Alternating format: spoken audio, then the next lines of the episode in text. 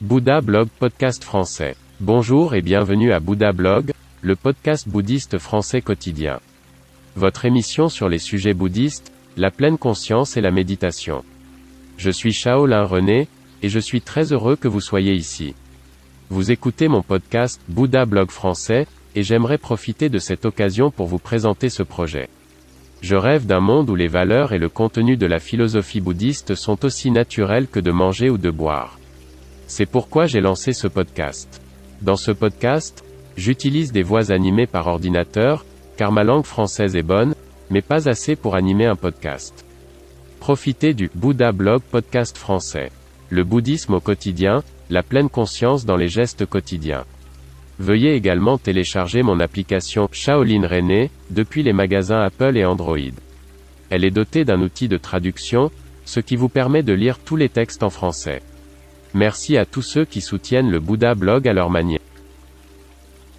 Le chemin sans chemin. Le nirvana se trouve derrière la porte sans porte, qui se trouve sur la voie sans chemin, dans un monde sans monde. Avant le vénérable Bouddha, la voie du nirvana était encore inconnue, le maître des maîtres l'a trouvée, l'a explorée, a fait naître cette voie. Bouddha a préparé le chemin pour nous, afin que nous puissions le suivre, sur ce chemin qui n'existe pas, qui ne peut même pas exister, qui se montre toujours brièvement dans le brouillard des temps, puis disparaît à nouveau, se rendant reconnaissable pour les illuminés. Avant le prince indien, de nombreux, illuminés, ont probablement déjà emprunté le chemin sans chemin, franchi la porte sans porte, pénétré, dans le monde sans monde, mais nous ne savons rien de leur voyage, leur karma est caché dans les profondeurs de l'univers, derrière les limites de notre imagination. Toutes les qualités que Bouddha possédait, qui étaient réalisées en lui et qui lui ont permis de chercher le chemin en premier lieu, ont permis au chemin de devenir réel, car il n'y a pas qu'une seule réalité. Les successeurs de Bouddha le suivent sur ce chemin, pour trouver ensuite la porte sans porte, pour prendre ainsi refuge dans l'enseignement du suprême, pour avoir le soutien nécessaire pour commencer le chemin. Pour matérialiser la voie, pour rendre la voie praticable, les qualités du Bouddha doivent être atteintes, sinon la voie sans chemin ne se révèle même pas. 1. Le comportement d'un disciple doit être réservé, avec des exigences élevées en matière de moralité. 2. Le cœur d'un disciple de Bouddha peut embrasser les cœurs des autres hommes, comprendre leur esprit également, reconnaître les désirs qui affaiblissent les autres êtres vivants, reconnaître la haine qui les affecte, il reconnaît pourquoi l'aveuglement a lieu dans cette incarnation. 3.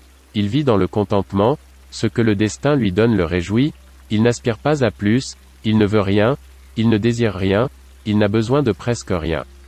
4. Le successeur du Très-Haut à Louis Fine, il sait se servir du sens de Louis, il entend même les choses qui sont cachées aux autres.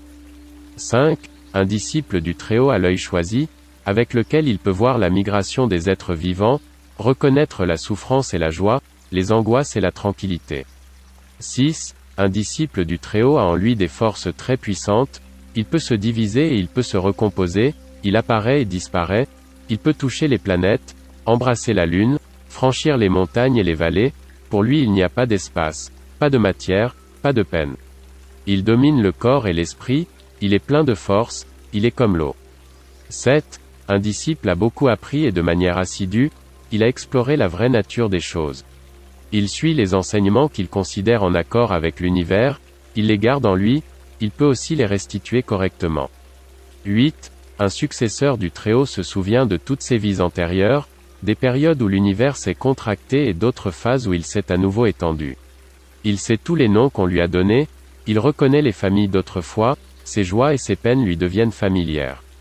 9. Un disciple du suprême a atteint les quatre approfondissements, à savoir l'orientation de l'esprit, l'apaisement intérieur, l'équanimité et la pureté dans son attention.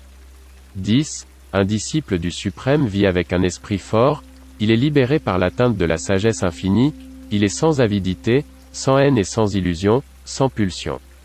Qui veut entreprendre le voyage, partir en direction de la bambouseraie, de l'illumination. Le chemin est le but. La vie de l'homme est un voyage, un voyage qui doit être accompli, aussi mauvaise que soient les routes et les installations. Oliver Goldsmith, conteur et auteur de comédie anglo-irlandais 1728 à 1774. Merci d'avoir écouté Bouddha Blog en français. Veuillez télécharger mon application Shaolin René, depuis les stores d'Apple et d'Android. Sur l'application, vous trouverez un outil de traduction de Google, afin que vous puissiez faire l'expérience de l'application en français.